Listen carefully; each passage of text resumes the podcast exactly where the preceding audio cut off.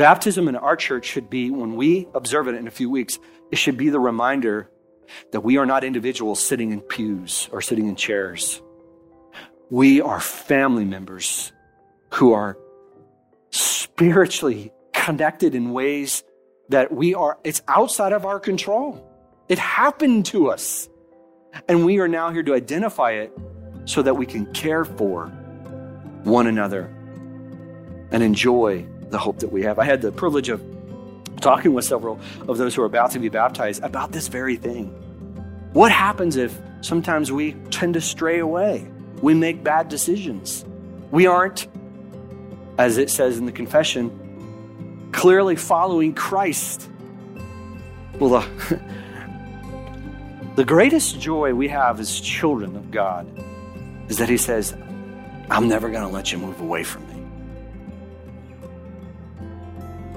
Another way of saying that is Jesus or God says, I discipline those whom I love.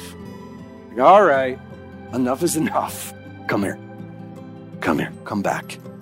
And he uses the church to do such. Because in Galatians it says, if you find a brother or a sister who are caught in sin, go to such a one with patience and kindness to restore them. Restore them to what?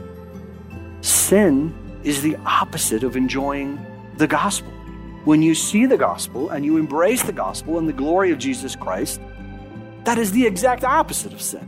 Sin is selfish, it's all about self glory, it's completely a lie. And this is why we must have means like God's word and his table and baptism to constantly point us back to what is significant and what is it that's significant? Jesus Christ. Amen. Thank you for listening. Today's reminder is from Jon Moffitt, pastor of Grace Reformed Church in Spring Hill, Tennessee. Everyday Grace is a listener supported podcast.